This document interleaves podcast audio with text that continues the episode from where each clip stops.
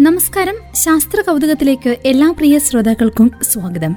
മനുഷ്യന്റെ കൗതുകത്തെ എന്നും ഉണർത്തുന്നവയാണ് ബഹിരാകാശം.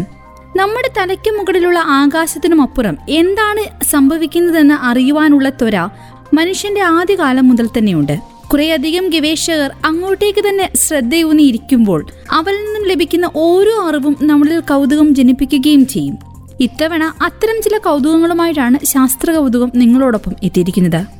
മരിച്ച നക്ഷത്രം പുനർജനിക്കുന്നു എന്ന് കേൾക്കുമ്പോൾ ഉണ്ടാവുന്ന ഒരു അത്ഭുതമില്ലേ? അത് ആദ്യമായി ചിത്രീകരിച്ചിരിക്കുകയാണ് ഒരു ശാസ്ത്ര സംഘം നക്ഷത്രങ്ങളുടെ അന്ത്യത്തെക്കുറിച്ച് പറയുമ്പോൾ പലർക്കും ഇന്ത്യൻ വംശജനായ സുബ്രഹ്മണ്യൻ ചന്ദ്രശേഖരെ ഓർമ്മ വരും. ആയിരത്തി തൊള്ളായിരത്തി മുപ്പതിൽ കേംബ്രിഡ്ജിലേക്കുള്ള കപ്പൽ യാത്രക്കിടെ നക്ഷത്ര ഭൗതികത്തെ എക്കാലത്തേക്കും സ്വാധീനിപ്പിക്കുവാൻ പോന്ന ഒരു സുപ്രധാന കണ്ടെത്തൽ ഇരുപത് തികയാത്ത ആ യുവാവ് നടത്തി. സൂര്യന്റെ ഒന്നേ പോയിന്റ് നാല് മടങ്ങോ. അതിൽ കുറവോ ദ്രവ്യമാനമുള്ള നക്ഷത്രങ്ങൾ ഇന്ധനം എരിഞ്ഞു തീർന്ന് ഒടുവിൽ വെള്ളക്കുള്ളന്മാരായി അവസാനിക്കും എന്നതായിരുന്നു കണ്ടെത്തൽ. ഇത് പിന്നീട് ചന്ദ്രശേഖർ പരിധി എന്നറിയപ്പെട്ടു.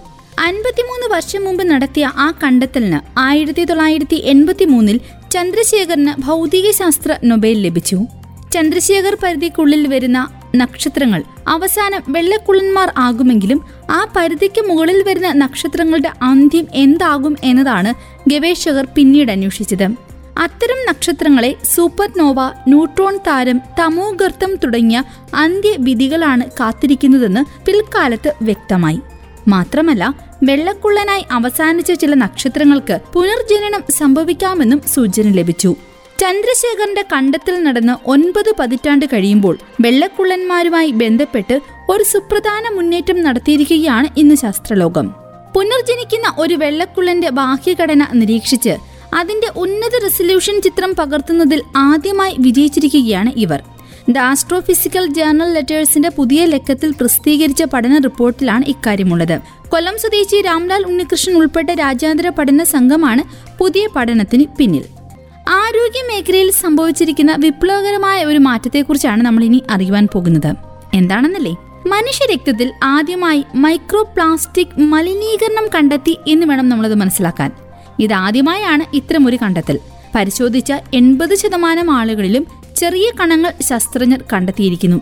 കണികകൾക്ക് ശരീരത്തിലുടനീളം സഞ്ചരിക്കുവാനും അവയവങ്ങളിൽ തങ്ങി നിൽക്കുവാനും കഴിയുമെന്നും കണ്ടെത്തൽ സൂചിപ്പിക്കുന്നു.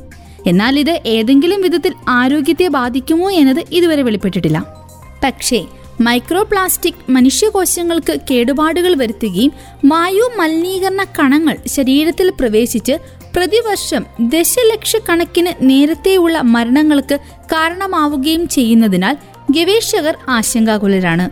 പരിസ്ഥിതിയിലേക്ക് വലിയ അളവിൽ പ്ലാസ്റ്റിക് മാലിന്യങ്ങൾ വലിച്ചെറിയപ്പെടുന്നത് ഇതിനൊരു കാരണമായി അവർ ചൂണ്ടിക്കാട്ടുന്നു. മൈക്രോ പ്ലാസ്റ്റിക് ഇപ്പോൾ എവറസ്റ്റ് കൊടുമുടി മുതൽ ആഴമേറിയ സമുദ്രങ്ങൾ വരെ എല്ലായിടത്തും മലിനമാക്കുന്നുണ്ട്. ചെറിയ കണങ്ങളെ ഭക്ഷണത്തിലൂടെയും വെള്ളത്തിലൂടെയും ശ്വസിക്കുന്നതിലൂടെയും ആളുകൾ ഇതിനകം തന്നെ ഉള്ളിലെത്തിക്കുന്നു. അവ ശിശുക്കളുടെയും മുതിർന്നവരുടെയും മനുഷ്യവിസർജ്യത്തിൽ പോലും കണ്ടെത്തിയിട്ടുണ്ട്. ഇരുപത്തിരണ്ട് ആരോഗ്യമുള്ള മുതിർന്ന ദാതാക്കളിൽ നിന്നുള്ള രക്തസാമ്പിളുകൾ ശാസ്ത്രജ്ഞർ വിശകലനം ചെയ്തു. ഇതിൽ പതിനേഴ് പേരിലും പ്ലാസ്റ്റിക് കണങ്ങൾ കണ്ടെത്തിയിട്ടുണ്ട്. പകുതി സാമ്പിളുകളിൽ പെറ്റ് പ്ലാസ്റ്റിക് അടങ്ങിയിരിക്കുന്നു. ഇത് സാധാരണയായി പാനീയ കുപ്പികളിൽ ഉപയോഗിക്കുന്നതാണ്. മൂന്നിലൊന്ന് പോളിസ്ട്രൈൻ അടങ്ങിയിട്ടുണ്ട്. രക്തസാമ്പിളുകളിൽ നാലിലൊന്ന് പോളിയത്തീലിൻ അടങ്ങിയിരിക്കുന്നു. ഇതിൽ നിന്നാണ് പ്ലാസ്റ്റിക് ക്യാരി ബാഗുകൾ നിർമ്മിക്കുന്നത്.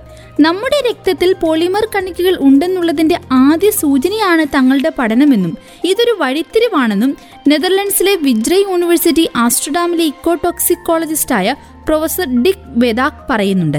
അദ്ദേഹം അതിനോടൊപ്പം ഇങ്ങനെയും കൂട്ടിച്ചേർക്കുന്നു. തങ്ങളുടെ ഗവേഷണം വിപുലീകരിക്കുകയും സാമ്പിൾ വലിപ്പങ്ങൾ വിലയിരുത്തിയ പോളിമറുകളുടെ എണ്ണം മുതലായവ വർദ്ധിപ്പിക്കുകയും ചെയ്യണം. നിരവധി ഗ്രൂപ്പുകളുടെ തുടർ പഠനങ്ങൾ ഇതിനോടകം നടക്കുന്നുണ്ടെന്നും അദ്ദേഹം പറഞ്ഞു. തീർച്ചയായും ആശങ്കപ്പെടേണ്ടതുണ്ട് എന്ന് തന്നെയാണ് വെദക് പറയുന്നത്.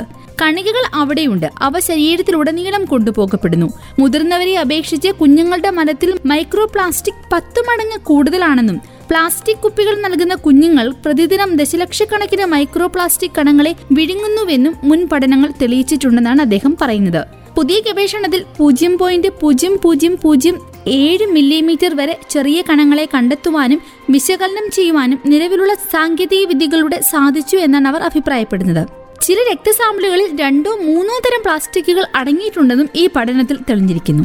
മലിനീകരണം ഒഴിവാക്കുവാൻ സംഘം സ്റ്റീൽ സിറിഞ്ച് സൂചികളും ഗ്ലാസ് ട്യൂബുകളുമാണ് ഉപയോഗിച്ചത്. കൂടാതെ ബ്ലഡ് സാമ്പിളുകൾ ഉപയോഗിച്ച് മൈക്രോ പ്ലാസ്റ്റിക്കിന്റെ പശ്ചാത്തല അളവും പരിശോധിച്ചു. നമ്മുടെ ശരീരത്തിൽ എന്താണ് സംഭവിക്കുന്നത് എന്നതാണ് ഏറ്റവും വലിയ ചോദ്യം എന്നാണ് ഇതിന് നേതൃത്വം നൽകിയ വെദക് പറയുന്നത്. ശരീരത്തിൽ കണികകൾ സൂക്ഷിച്ചിട്ടുണ്ടോ? രക്തമസ്തിഷ്ക തടസ്സം മറികടക്കുന്നത് പോലുള്ള ചില അവയവങ്ങളിലേക്ക് അവ കൊണ്ടുപോകുന്നുണ്ടോ? ഈ അളവ് രോഗമുണ്ടാക്കാൻ പര്യാപ്തമാണോ? അങ്ങനെ അനവധി നിരവധി ചോദ്യങ്ങളാണ് ഈ പഠന റിപ്പോർട്ടിൽ നിന്നും ഉയർന്നു വരുന്നത്. പ്ലാസ്റ്റിക് മലിനീകരണം കുറയ്ക്കുന്നതിനായി പ്രവർത്തിക്കുന്ന സാമൂഹിക സംരംഭമായ Dutch National Organisation for Health Research and Development and Common Seas ആണ് പുതിയ ഗവേഷണത്തിന് ധനസഹായം നൽകിയത്. രണ്ടായിരത്തി നാൽപ്പതോടെ പ്ലാസ്റ്റിക് ഉൽപാദനം ഇരട്ടിയാക്കുമെന്ന് കോമൺ സീസ് എന്ന ചാരിറ്റിയുടെ സ്ഥാപകൻ ജോ റോയിൽ പറഞ്ഞിട്ടുണ്ട്. ഈ പ്ലാസ്റ്റിക് എല്ലാം നമ്മുടെ ശരീരത്തെ എന്താണ് ചെയ്യുന്നത് എന്നറിയേണ്ടതിന്റെ ആവശ്യകതയും ഇവർ മുന്നോട്ട് വെക്കുന്നു. എന്തായാലും പ്ലാസ്റ്റിക് എന്ന വില്ലൻ നമ്മുടെ സമൂഹത്തിൽ വലിയ വലിയ പ്രത്യാഘാതങ്ങൾ നടത്തുന്നുണ്ടെന്ന് നമുക്കറിയാം. ഇപ്പോൾ സമൂഹത്തിൽ എന്ന് പറയുന്നതിനേക്കാൾ കുറച്ചുകൂടി വ്യക്തമായി നമ്മുടെ ഓരോരുടെയും ഉള്ളിലും അവയുടെ സാന്നിധ്യം ഉണ്ടെന്നാണ് ഈ പഠനങ്ങൾ മുന്നോട്ട് വെക്കുന്നത്. പ്ലാസ്റ്റിക്കിനെ പരിപൂർണമായും നമുക്കിടയിൽ നിന്നും നമ്മുടെ സമൂഹത്തിൽ നിന്നും പ്രകൃതിയിൽ നിന്നും ഒഴിവാക്കേണ്ടതിന്റെ പ്രാധാന്യത്തെക്കുറിച്ചാണ് ഇപ്പോൾ നമ്മൾ ചിന്തിക്കേണ്ടത്. ചന്ദ്രനിൽ നിഗൂഢമായ ചില ഗ്ലാസ് ഗോളങ്ങൾ കണ്ടെത്തിയിരിക്കുന്നു എന്നൊരു വാർത്തയാണ് ഇനി നമ്മൾ അറിയുവാൻ പോകുന്നത്. സത്യത്തിൽ അമ്പരിപ്പിക്കുന്ന ഈ പുതിയ കണ്ടെത്തലിൽ അത്ഭുതം കുറിയിരിക്കുകയാണ് ശാസ്ത്രലോകം. അതായത് ചന്ദ്രന്റെ ഒരു വശത്ത് നിഗൂഢമായ സ്ഫടിക ഗോളങ്ങൾ Chinese rover Yutu two ആണ് കണ്ടെത്തിയത്. ഗ്ലാസ് കണങ്ങളുടെ വിചിത്രമായ രൂപം ഇംപാക്ട് ഗ്ലാസുകളുമായി പൊരുത്തപ്പെടുന്നു എന്നാണ് ഗവേഷകരുടെ അഭിപ്രായം. നിഗൂഢമായ ഗ്ലാസ് ഗോളങ്ങൾ ചന്ദ്രന്റെ ഘടനയെയും അതിന്റെ ആഘാത സംഭവങ്ങളുടെ ചരിത്രത്തെയും കുറിച്ചുള്ള സുപ്രധാന വിവരങ്ങൾ പകർത്തിയിരിക്കാം. Chinese rover Yutu two ചന്ദ്രോപരിതലത്തിൽ മൂന്ന് മാസത്തേക്ക് മാത്രമേ പ്രവർത്തിക്കൂ. എന്നാൽ ഇപ്പോൾ ചന്ദ്രനിൽ ഏറ്റവും ദൈർഘ്യമേറിയ ഓപ്പറേഷൻ റോവർ എന്ന റെക്കോർഡ് ഇവർ സ്വന്തമാക്കി. രണ്ടായിരത്തി പത്തൊൻപത് ജനുവരിയിൽ യു ടു ടു ചന്ദ്രോപരിതലത്തിൽ ഇറങ്ങിയപ്പോൾ ചന്ദ്രന്റെ വിദൂര ഭാഗത്തെത്തുന്ന ആദ്യത്തെ റോവറായി ഇത് മാറി. അന്നു മുതൽ ഭൂമിയിൽ നിന്നും നമുക്ക് കാണുവാൻ കഴിയാത്ത വശങ്ങളെക്കുറിച്ചുള്ള ഉൾക്കാഴ്ചകൾ അത് നമുക്ക് നൽകുന്നു. കഴിഞ്ഞ മാസം ഡ്രോവർ അയച്ച ചിത്രങ്ങളിൽ ദൂരെയുള്ള മണ്ണ് വളരെ ഒട്ടിപ്പിടിക്കുന്നതാണെന്നും തെളിയിക്കുന്നുണ്ട്. ഇപ്പോൾ ഗ്ലാസ് ഗോളങ്ങളുടെ നിഗൂഢതയും വെളിച്ചത്ത് വരികയാണ്. ചന്ദ്രോപരിതലത്തിൽ ധാരാളം സിലിക്കേറ്റ് വസ്തുക്കളുണ്ട്. അതിനെ ഗ്ലാസാക്കി മാറ്റാൻ കഴിയുന്നത് തീവ്രമായ ചൂടാണ്. പണ്ട് അഗ്നിപർവത സ്ഫോടനങ്ങളുടെ ആവാസ കേന്ദ്രമായിരുന്നു അത്രേ ചന്ദ്രൻ. എന്നാൽ ഇന്നും ഉൽക്കാശിലുകൾ പോലുള്ള ചെറിയ വസ്തുക്കളിൽ നിന്നുള്ള ആഘാതം ഗ്ലാസ് നിർമ്മിക്കാൻ ആവശ്യമായ താപം സൃഷ്ടിക്കുന്നുണ്ടെന്ന് ഇവർ പറയുന്നു. വിദൂരവശത്ത് കാണപ്പെടുന്ന ഗോളങ്ങൾ അർത്ഥസുതാര്യമാണെന്നും പൂർണമായും സുതാര്യമല്ലെന്നും ശാസ്ത്രജ്ഞർ കണ്ടെത്തിയിട്ടുണ്ട്. ചന്ദ്രനിൽ കാണപ്പെടുന്ന ഗോളങ്ങൾക്ക് ഇവിടെ ഭൂമിയിൽ ചിലയിടങ്ങളിൽ കാണുന്നത് പോലെയുള്ള തിളക്കവുമുണ്ട്. ഉൽക്കാശില തകരുന്നതിലേക്ക് ചൂണ്ടിക്കാണിക്കുന്ന പുതിയ ആഘാത ഗർത്തങ്ങൾക്ക് സമീപമാണ് ഇവയെ കണ്ടെത്തിയത്. വളരെ കാലം മുമ്പ് ചന്ദ്രനിൽ അഗ്നിപർവത സ്ഫോടനങ്ങൾ ഉണ്ടായപ്പോഴാണ് ഗോളങ്ങൾ രൂപപ്പെട്ടതെന്നും ഗവേഷകർ വിശ്വസിക്കുന്നു. അടുത്തിടെ ഉണ്ടായ ഒരു ഉൽക്കാപതനത്തിലാവണം ഇതുണ്ടായത് എന്നാണ് അവർ ഇപ്പോൾ കരുതുന്നത്. അവ ഉരുകി വീണ്ടും അർത്ഥസുതാരി ഗോളങ്ങളായി രൂപാന്തരപ്പെട്ടു. ഇത് ശരിയാണെങ്കിൽ ചന്ദ്രോപരിതലത്തിൽ അത്തരം നിരവധി ഗോളങ്ങൾ ഉണ്ടാകാനുള്ള സാധ്യതയെ ഇന്ന് ബഹിരാകാശ ലോകം തള്ളിക്കളയുന്നില്ല. നമ്മൾ ഇനി അറിയുവാൻ പോകുന്നത് പ്ലൂട്ടോയെ കുറിച്ചാണ് പ്ലൂട്ടോയെ കുറിച്ച് എല്ലാവർക്കും അറിയാമല്ലോ. ഇപ്പോൾ അതിന്റെ ഏറ്റവും വലിയൊരു നിഗൂഢത പരിഹരിച്ചു എന്ന് അവകാശപ്പെട്ടിരിക്കുകയാണ് ഒരു സംഘം ഗവേഷകർ. അന്താരാഷ്ട്ര ശാസ്ത്രജ്ഞർ പ്ലൂട്ടോയുടെ അന്തരീക്ഷ മർദ്ദത്തിന്റെ കൃത്യമായ മൂല്യം കണ്ടെത്തി. ഇതിനവരെ സഹായിച്ചത് ഇന്ത്യയുടെ വലിയ ഒപ്റ്റിക്കൽ ടെലിസ്കോപ്പാണ്. കുള്ളൻ ഗ്രഹത്തിന്റെ കാലാവസ്ഥയെക്കുറിച്ച് കൂടുതൽ മനസ്സിലാക്കാൻ ഇതവരെ സഹായിച്ചു. ഇന്ത്യയിലെ ഏറ്റവും വലിയ ഒപ്റ്റിക്കൽ ടെലിസ്കോപ്പ് രണ്ടും നൈനിറ്റാളിലാണ് സ്ഥിതി ചെയ്യുന്നത്. അന്താരാഷ്ട്ര ശാസ്ത്രജ്ഞരുടെ സംഘത്തിൽ നിന്നുള്ള ഗവേഷകരും Aryabhatta Research Institute of Observation സയൻസിലെ സംഘവും പ്ലൂട്ടോയുടെ ഉപരിതലത്തിലെ അന്തരീക്ഷ മർദ്ദത്തിന്റെ കൃത്യമായ മൂല്യം കണ്ടെത്തുവാൻ ഈ അത്യാധുനിക ഉപകരണങ്ങളിൽ നിന്നും ലഭിച്ച signal to noise ratio light കർവുകൾ ഉപയോഗിച്ചു. കണക്കുകൂട്ടലുകൾ നടത്താൻ ശാസ്ത്രജ്ഞർ പന്ത്രണ്ട് നിഗൂഢതകളിൽ നിന്നുള്ള ഡേറ്റയാണ് ഉപയോഗിച്ചത്. ഒരു ബഹിരാകാശ വസ്തു അവയ്ക്കിടയിൽ മറ്റൊരു വസ്തു കടന്നു പോകുന്നതിനാൽ നമ്മുടെ കണ്ണുകളിൽ നിന്നും മറിഞ്ഞിരിക്കുമ്പോൾ സംഭവിക്കുന്ന ഒരു പ്രതിഭാസമാണത്ര ഇത്. ആയിരത്തി തൊള്ളായിരത്തി എൺപത്തി എട്ട് മുതൽ പ്ലൂട്ടോയുടെ അന്തരീക്ഷ മർദ്ദം കൃത്യമായി നിരീക്ഷിക്കുവാൻ പന്ത്രണ്ട് സംഘങ്ങളെ അനുവദിച്ചിരുന്നു. ആയിരത്തി തൊള്ളായിരത്തി എൺപത്തി എട്ടിനും രണ്ടായിരത്തി പതിനാറിനും ഇടയിൽ നിരീക്ഷിച്ച പന്ത്രണ്ട് നിഗൂഢതകൾ ഈ കാലയളവിൽ സമ്മർദ്ദത്തിന്റെ മൂന്നിരട്ടി വർധനവ് കാണിച്ചുവെന്നാണ് ഗവേഷകർ എഴുതിയത്. ആസ്ട്രോഫിസിക്കൽ ജേണൽ ലെറ്റേഴ്സിൽ പ്രസിദ്ധീകരിച്ച ഈ പഠനം രണ്ടായിരത്തി പതിനഞ്ച് പകുതി മുതൽ പ്ലൂട്ടോയുടെ അന്തരീക്ഷം പീഠഭൂമിയിൽ എങ്ങനെ തുടരുന്നുവെന്നും വിശദീകരിച്ചു.